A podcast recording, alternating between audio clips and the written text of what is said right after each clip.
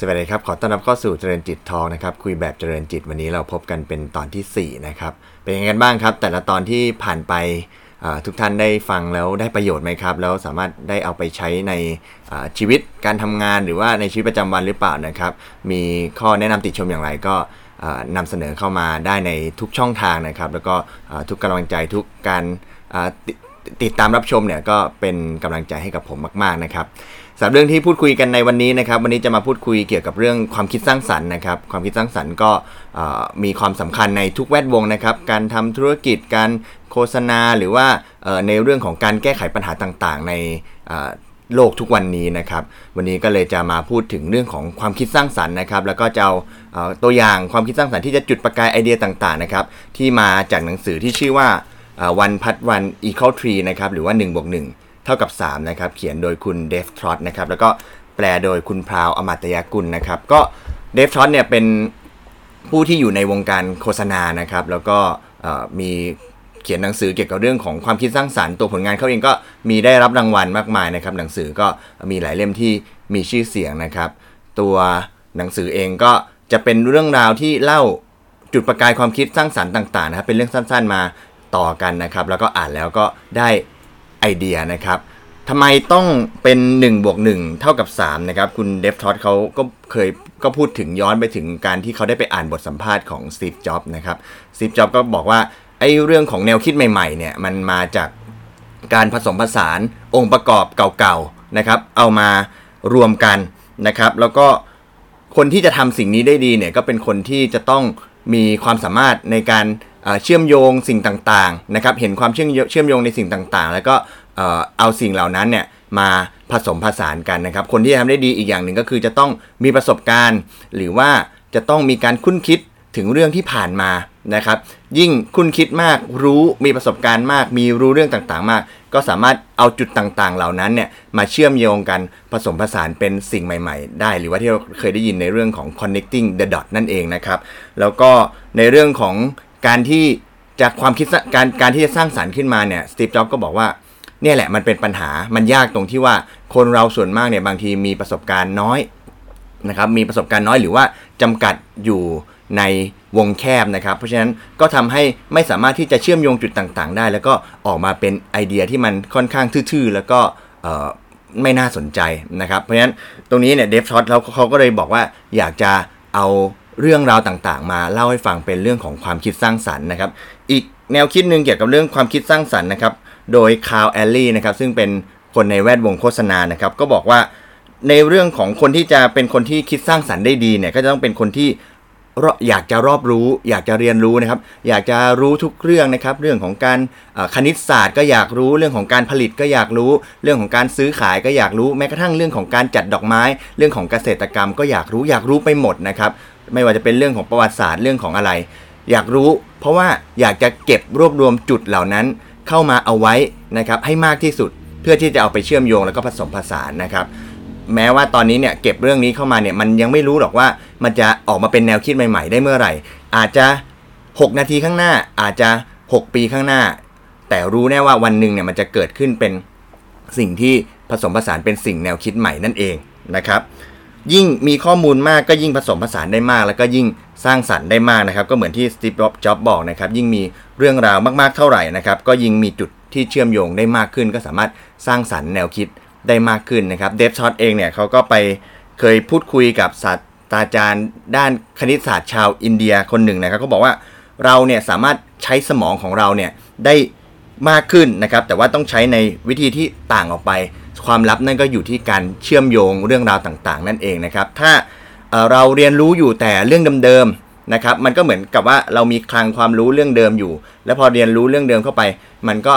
เติมคลังความรู้สิ่งเหล่านั้นเข้าไปใหม่ ๆ เท่านั้นเองนะครับในความรู้เดิม แต่ว่าถ้าจะหาแนวคิดใหม่ๆเนี่ยเราก็ต้องเพิ่มด้วยการเรียนรู้ในรูปแบบใหม่ๆนะครับศาสตราจารย์ท่านนี้บอกว่าถ้าอยากจะใช้สมองอย่างแท้จริงเนี่ยเราต้องคิดไปถึงเรื่องที่เราไม่เคยสนใจเลย นะครับบางทีเราอาจจะเคยสนใจเรื่องหนึ่งอยู่ ถ้าเราศึกษาเรื่องนั้นลึกไปเรื่อยๆ มันก็เป็นการเติมสิ่งสิ่งเดิมเข้าไป แต่ว่าศาสตราจารย์ท่านนี้บอกว่า จะต้องบอกถึงสิ่งไม่สนใจ แล้วก็ไปเรียนรู้เรื่องเหล่านั้นนะครับ ก็จะเป็นการเติมความรู้เติมจุดเข้าไปในสมองของเรา แล้วเราก็จะเอามาเชื่อมโยงเป็นความคิดที่สดใหม่ แล้วก็น่าตื่นตาตื่นใจนะครับ เพราะฉะนั้นจำนวนจุดต่างๆ ในชีวิตนะครับ ก็มีความสำคัญกับ การที่เราจะต้องเปิดรับสิ่งใหม่ๆยิ่งเปิดรับสิ่งใหม่ๆมากขึ้น จุดต่างๆ ก็ยิ่งมากขึ้น แล้วจุดต่างๆ มากจุดต่างๆ ที่เรามีเนี่ยก็จะเป็นความสัมพันธ์ที่สามารถเอาไปผสมผสานเป็นแนวคิดใหม่ๆ ได้ได้มากขึ้นนั่นเองนะครับ และนี่คือจุดประสงค์ของหนังสือที่ชื่อว่า one plus one equal t นะครับ ที่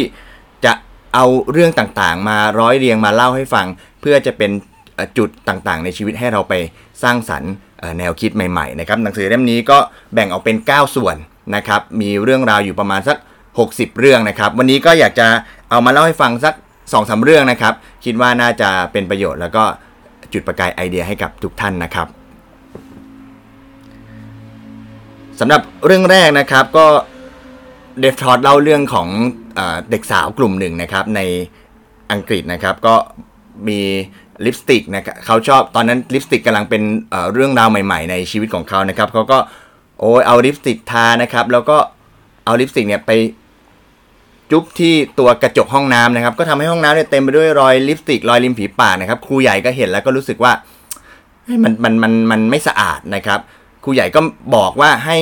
อย่าไปทำอย่างนั้นนะครับ อย่าไปทำให้มันสกปรกเลยเท่านั้นเพราะมันทำความสะอาดยากเด็กๆก็ไม่สนใจอยู่แล้วนะครับ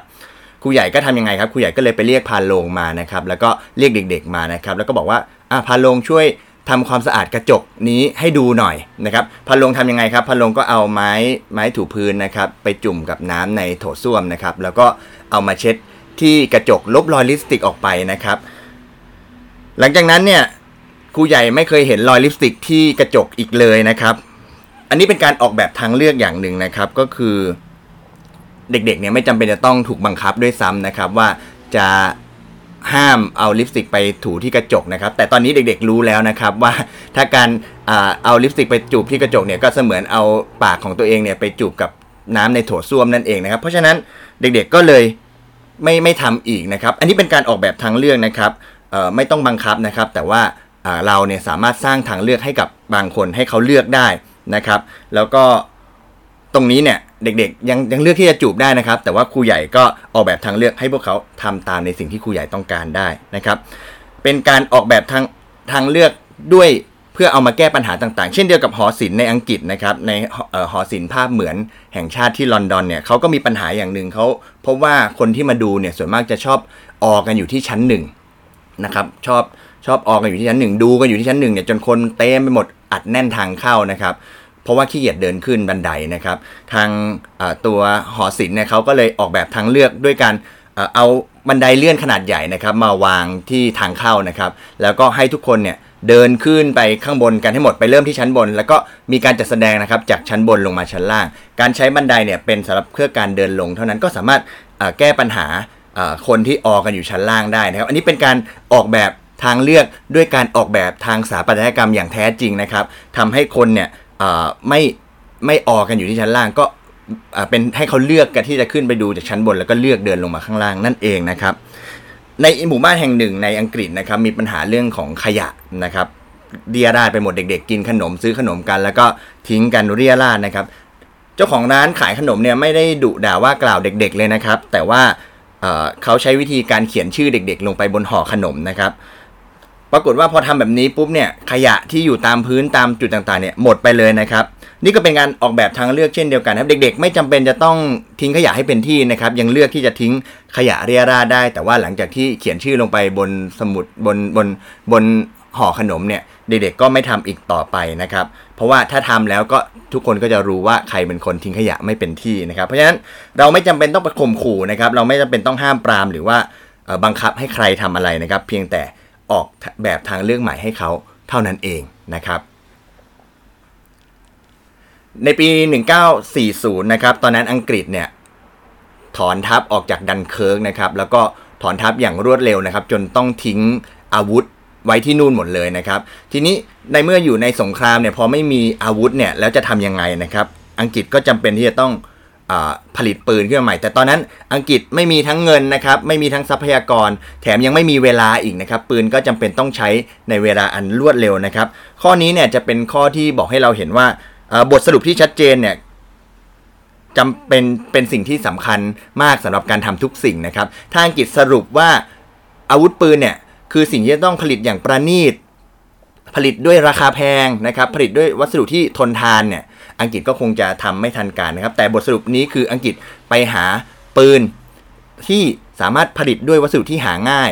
นะครับ สามารถผลิตได้รวดเร็ว แล้วก็ผลิตด้วยราคาถูกนะครับ ตอนนั้นเนี่ยอังกฤษไปคิดผลิตปืนที่ชื่อว่าสเตนนะครับ เป็นปืนที่ใช้กระสุนแบบเดียวกับปืนพกก็คือขนาด 9 มม นะครับทำด้วยเหล็กปั๊มขึ้นรูปที่มีวัสดุมาจากการผลิตท่อไอเสียนะครับ พวกน็อตพวกสลักต่างๆเนี่ยก็ซื้อซื้อได้จาก ร้านเครื่องมือช่างทั่วไปสปริงเนี่ยก็ไปเอาสปริงมาจากตัวสปริงที่ใช้ทำที่นอนนะครับ ปืนสเตนเนี่ยผลิตง่ายจนผู้ผลิตเนี่ยไม่ไม่ต้องใช้ผู้ผลิตอาวุธนะครับ ใช้บริษัทของเล่นเนี่ยมาเป็นผู้ผลิตหลักในการผลิตได้ แล้วปืนนี้ก็มีชิ้นส่วนเพียงแค่ 47 ชิ้นนะครับ สามารถเอาไปประกอบได้เพียงแค่หลังบ้านของคุณเองเท่านั้นเองนะครับ แล้วก็มีราคาเนี่ยต้นทุนเนี่ยแค่ 2 ปอนด์นะครับ ซึ่งเป็นค่าแรงต่อ 1 สัปดาห์ของคนสมัยนั้นนะครับ ตลอดช่วงระยะเวลาสงครามนะครับอังกฤษผลิตปืนสเตนเนี่ยไปทั้งหมด 4 ล้านกระบอกนะครับแล้วก็สามารถขายไปได้ทั่วโลกนะครับนี่คือผลลัพธ์ของความคิดสร้างสารรค์อย่างแท้จริงนะครับประโยชน์ของการใช้งานเนี่ยมาก่อน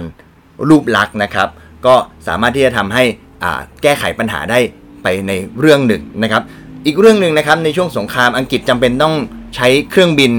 ทิ้งระเบิดนะครับแล้วเครื่องบินทิ้งระเบิดที่อังกฤษมีเนี่ยก็ทั้ง ช้านะครับแล้วก็เก่านะครับแล้วก็หนักด้วยนะครับก็ทำให้มีอัตราการยิงตกเนี่ยโดนโดนยิงตกเนี่ยเป็นจำนวนมาก อังกฤษจะทำยังไงครับ อังกฤษต้องการเครื่องบินใหม่ครับ แต่ตอนนี้แค่เหล็กก็ไม่มีนะครับ วัสดุทรัพยากรต่างๆ ก็ไม่มีนะครับ อังกฤษก็ไปให้บริษัทหนึ่งนะครับ ซึ่งเป็นหนึ่งในบริษัทที่ผลิตเครื่องบินของอังกฤษนะครับ เขาไปคิดว่าจะทำยังไงดีที่จะผลิตเครื่องบินใหม่ได้เขาบอกว่าในเมื่อไม่มีเหล็กใช่ไหม เขาไปใช้สิ่งหนึ่งที่มันเบากว่า แล้วก็หาได้ง่ายกว่า นั่นก็คือการใช้ไม้นั่นเองนะครับ ไม่ว่าจะเป็นไม้สน ไม้เบิร์ช ไม้มักกานี หรือแม้กระทั่งไม้อัดนะครับ เอามาขึ้นรูปเป็นเครื่องบินนะครับ โดยผู้ที่มาขึ้นรูปหรือว่าดัดไม้ให้เนี่ยก็ไปให้บริษัทที่เป็นผู้ผลิตเครื่องเรือนเนี่ยเป็นผู้ทำนะครับ ก็ออกมาเป็นเครื่องบิน ชื่อว่า Mosquito นะครับ เครื่องบินชื่อว่า Mosquito เครื่องบินนี้นี่มีทั้งน้ำหนักเบาแล้วก็บินได้เร็วนะครับ บินได้เร็วสูงสุดถึง 644 กิโลเมตรต่อชั่วโมงนะครับ แล้วก็สามารถบินขึ้นไปได้สูงถึง 32,000 ฟุตแม้ว่าจะแบกระเบิดถึง 1 ตันก็ตามนะครับ ก็ทำให้สามารถอังกฤษเนี่ยสามารถได้เปรียบในการสู้รบกับทางเยอรมันได้นะครับ แล้วก็สุดท้ายอังกฤษผลิตเครื่องบินนี้เนี่ยไป ถึงกว่า 8,000 ลำนะครับ แล้วก็ใช้ต้นทุนเพียง 1 ใน 5 ของเครื่องบินแบบปกติ แล้วก็ยังมีอายุการใช้งานที่ยาวนานกว่าด้วยนะครับ อันนี้เนี่ยก็เป็นผลลัพธ์ของความคิดสร้างสรรค์อย่างแท้จริงนะครับ ประโยชน์ของการใช้งานก็มาก่อนรูปลักษณ์เช่นเดียวกันนะครับ แล้วก็วินสตันเชอร์ชิลนะครับก็สรุปความหมายของความคิดสร้างสรรค์ไว้อย่างยอดเยี่ยมนั่นก็คือ เมื่อไม่มีเงินเราก็ต้องใช้ความคิดนะครับคุณเจอรี่ไวท์เทรานะครับเป็น ผู้จัดคอนเสิร์ตนะครับ แล้วก็วันหนึ่งเนี่ยก็สามารถโน้มน้าวจิตใจของเอลวิสเพรสลีย์นะครับ ที่จะมามอบหมายให้เขาเป็นผู้จัดทัวร์นะครับ ซึ่งทัวร์นี้เนี่ยเป็นทัวร์ที่สำคัญมากนะครับ เพราะว่าถ้าทำได้ดีเนี่ยก็จะพลิกชีวิตของเจอร์รี่ไวท์เทราไปได้เลยนะครับ แต่ว่าถ้าทำได้ไม่ดีเนี่ยชีวิตของไวท์เทราก็คงจะจบเห่ในแวดวงการทำทัวร์ไปเลยนะครับเอลวิสมีเงื่อนไขเพียงเงื่อนไขเดียวเท่านั้นนะครับ บอกว่า ผมไม่อยากจะเห็นเก้าอี้ว่างเลยในการแสดงทุกรอบนะครับ คุณเจอรี่ก็บอกว่าเออเงื่อนไขนี้ก็คงจะเป็นเรื่องของการน่าจะยอมรับได้นะครับ ก็การแสดงก็เริ่มต้นไปนะครับทัวร์ก็เริ่มไปนะครับ ในในการขายตั๋วเนี่ยปรากฏว่าตั๋วรอบค่ำเนี่ยขายหมดเกลี้ยงนะครับ แต่ว่าพอสิ่งที่กังวลเนี่ยก็คือเป็น เรื่องของตั๋วรอบกลางวันนะครับ วันที่การแสดงรอบแรกจะมาถึงเนี่ยคุณเจอรี่เขาก็มาที่สถานที่จัดแสดงนะครับ แล้วก็พบตั๋วเนี่ยมันกองอยู่บนโต๊ะอยู่ประมาณสัก 200-300 ใบนะครับ ก็ถามกับผู้ผู้ผู้จัดสถานที่บอกว่าเออนี่มันเป็นตั๋วอะไรเขาบอกว่าเป็นตั๋วของรอบกลางวันที่เหลืออยู่เขาก็คิดว่าโอ้ตอนนี้ชีวิตเขาคงจะจบแล้วล่ะการทำงานเขาคงจะจบแล้วแหละเพราะว่าคงจะไปผิดเงื่อนไขของคุณเอลวิสนะครับแต่เขาคิดไปคิดมาเขาบอกว่าเอ๊ะจริง ๆ แล้ว อันนี้เนี่ย โจทย์ของคุณเอลวิสเนี่ยไม่ได้บอกว่าเขาต้องการจะเห็นคนมาชมเต็มความจุของสถานที่ แต่เขาแค่มีเงื่อนไขแค่ว่าไม่อยากจะเห็นเก้าอี้ว่างในการแสดงในแต่ละรอบของเขานะครับ คุณเจอรี่คิดได้ดังนั้น ก็เลยไปให้คนงานนะครับไปยกเก้าอี้ในแถวหลังๆออกนะครับ และเมื่อการแสดงเริ่มขึ้นนะครับเอลวิสก็ไม่เห็นเก้าอี้ว่างในการแสดงในในแต่ละรอบของเขาเลยนะครับ แล้วการจาก การทำทัวร์ของเอลวิสในรอบนั้นนะครับ ก็เปลี่ยนชีวิตของไวท์เทานะครับให้เป็นผู้จัดคอนเสิร์ตที่ยิ่งใหญ่ที่สุดในอเมริกาในช่วงเวลานั้นนะครับ อีกตัวอย่างหนึ่งนะครับนักเคลื่อนไหวด้านสิ่งแวดล้อมนะครับ พบปัญหาหนึ่งในอาร์กติกนะครับ พบปัญหาว่าเจ้าลูกแมวน้ำเนี่ยมันถูกฆ่าเป็นจำนวนมากนะครับ นักล่าลูกแมวน้ำเนี่ยเขาจะล่าลูกแมวน้ำเนี่ยเพื่อเอาหนังเนี่ย ของมันเนี่ยเอาไปทำเสื้อโค้ทนะครับให้ออกมาสวยแล้วก็นุ่มนิ่มนะครับ นักเคลื่อนไหวทางสิ่งแวดล้อมเนี่ยก็ไม่รู้จะแก้ปัญหานี้ยังไงนะครับ เพราะว่านักล่าเนี่ยก็มีเป็นจำนวนมากนะครับ แถมก็ยังเป็นคนที่หัวรุนแรงอีกนะครับ การที่นักเคลื่อนไหวสิ่งแวดล้อมเนี่ยจะไปคอยตามดูทีละคนทีละคนหรือจะไปคอยห้ามเนี่ยมันก็คงไม่สามารถที่จะทำได้นะครับ การล่าแมวน้ำก็ยังคงเกิดขึ้นเกิดขึ้นต่อไปเรื่อยๆนะครับ แต่ว่านักสิ่งแวดล้อมมาคิดได้อย่างหนึ่งครับ บอกว่า โจทย์ของเขาเนี่ยไม่ได้อยู่ที่การไปไล่ตามหรือว่าไปห้ามนักล่านะครับ ในการล่าลูกแมวน้ำแต่โจทย์ของเขาก็คือการทำให้ลูกแมวน้ำไม่ถูกฆ่านั่นเองนะครับ เพราะฉะนั้นนักสิ่งแวดล้อมก็เลยทำใหม่นะครับ ด้วยการเดินไปทั่วอาร์กติกพร้อมกับ กระป๋องสีสเปรย์นะครับ แล้วก็ไปไล่พ่นสีสเปรย์ใส่เจ้าตัวลูกแมวน้ำทั้งหลายนะครับ ลูกแมวน้ำนี่มันไม่รู้เรื่องเลยนะครับ โดนสีพ่นมันก็ไม่สนใจนะครับ แถมพอสีแห้งแล้วมันก็ไม่ได้รู้สึกอะไรนะครับ แต่สิ่งที่เกิดขึ้นก็คือหนังของมันเนี่ยกลายเป็นหนังที่ไม่สวยแล้วครับ กลายเป็นหนังที่ไม่สามารถใช้ได้ แล้วเมื่อหนังใช้ไม่ได้นะครับ เอาไปทำเสื้อโค้ทไม่ได้เนี่ย การล่าลูกแมวน้ำก็ต้องยุติไปโดยปริยายนะครับ ทั้งคุณเจอรี่ไวท์ทราวนะครับทั้งนักสิ่งแวดล้อมในอาร์กติกนะครับค้นพบสิ่งเดียวกันนะครับ นั่นก็คือการตีโจทย์ใหม่นั่นเองนะครับ แล้ววันนี้เราก็ได้พบกับ 3 เรื่องนะครับที่เป็นแนวคิดในเรื่องของความคิดสร้างสรรค์นะครับ ไม่ว่าจะเป็นเรื่องของการออกแบบทางเลือกนะครับ ไม่ว่าจะเป็นเรื่องของการที่จะสร้างสรรค์ให้อ่าการใช้ประโยชน์มาก่อนรูปลักษณ์นะครับ แล้วก็เรื่องของการ ตีความโจทย์ใหม่นะครับ ทั้งหมดนะครับมาจากหนังสือเรื่อง one plus one equal three นะครับหรือว่า1บวก1เท่ากับ3นะครับเป็นเรื่องราวของการพูดเรื่องต่างๆ ที่อาจจะไม่ได้เกี่ยวข้องกัน แต่ว่าเป็นเรื่องของความคิดสร้างสรรค์และเมื่อเราเอามารวบรวมสิ่งต่างๆเข้ามานะครับ เมื่อเรารวบรวมสิ่งต่างๆเข้ามานะครับ เราก็สามารถจะเชื่อมโยงจุดต่างๆ สามารถ connecting the dot นะครับ เอามาสร้างเป็นแนวคิดใหม่ๆ เอามาสร้างสรรค์เป็นสิ่งใหม่ ๆ ที่น่าจะเป็นประโยชน์ในการทำสิ่งต่างๆของเรานะครับ สำหรับวันนี้ขอบคุณทุกท่านที่ติดตามนะครับ เชื่อว่าน่าจะเป็นประโยชน์นะครับ แล้วก็สำหรับทุกท่านที่ติดที่ชมนะครับ ก็ฝากกดไลค์กดแชร์นะครับสำหรับผู้ที่ฟังใน YouTube ก็ฝากกด Subscribe เป็นกำลังใจให้กับผมด้วยเช่นกันนะครับ วันนี้ขอบคุณที่ติดตามนะครับ แล้วพบกันใหม่ในตอนถัดไปวันนี้ขอบคุณและสวัสดีครับ